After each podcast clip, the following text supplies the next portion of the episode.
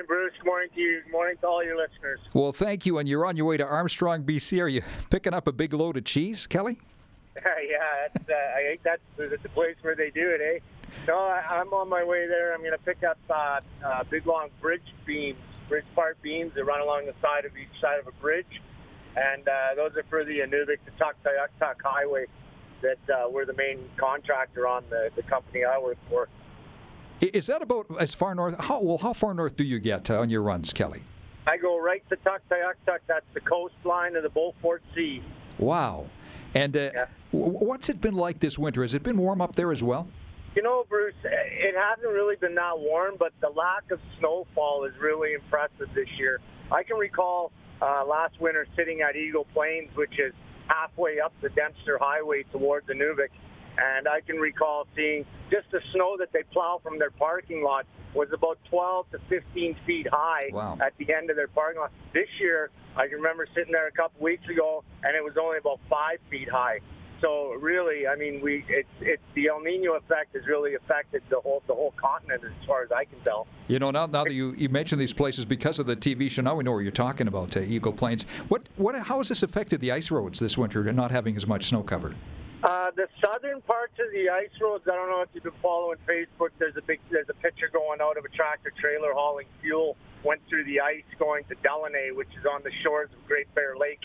Uh, so I, I think that the ice has really been affected further south, but uh, uh, north of the Arctic Circle, it's still pretty much the same. We're, we're still looking at about 125 centimeters of ice. Wow, wow, that's thick. what, what kind of temperatures would they have up there right now, Kelly? Well, uh, this morning I think it's about 25 below in Inuvik. I, I haven't checked, but it's been pretty chilly there. It's been pretty chilly there lately.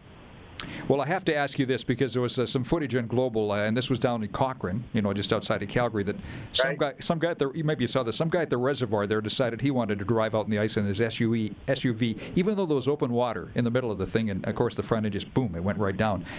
Have you ever had the misfortune of having a, a rig go through the ice, Kelly? Well, not right through the ice, but at, at times, uh, like my experience on the Mackenzie River and the Beaufort Sea, at, at times if you get too close to the to the edge of the edge of the snowbank, due to the fact that the snow is getting plowed all winter long on the side, it's it's a great amount of weight. And what happens is that snow pushes down on the edge of the ice and creates overflows that come up from the underneath the snowbank.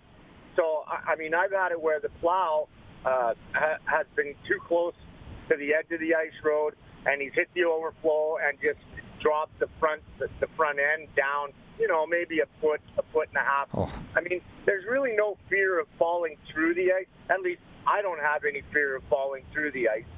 But there is the there is the thing of getting stuck, and and if you get stuck, well, then it's a whole new ball game. You know. Can't call AMA. No, there's no AMA. Don't even call your boss. Last one you call. Kelly, you're a great guy. Wish we had more time. We've run out of time, but uh, nerves of steel. Thank you, Kelly. Good talking to you. Anytime, my brother. And uh, don't don't don't let me forget. I owe you some bling. okay, sounds good. Thank you.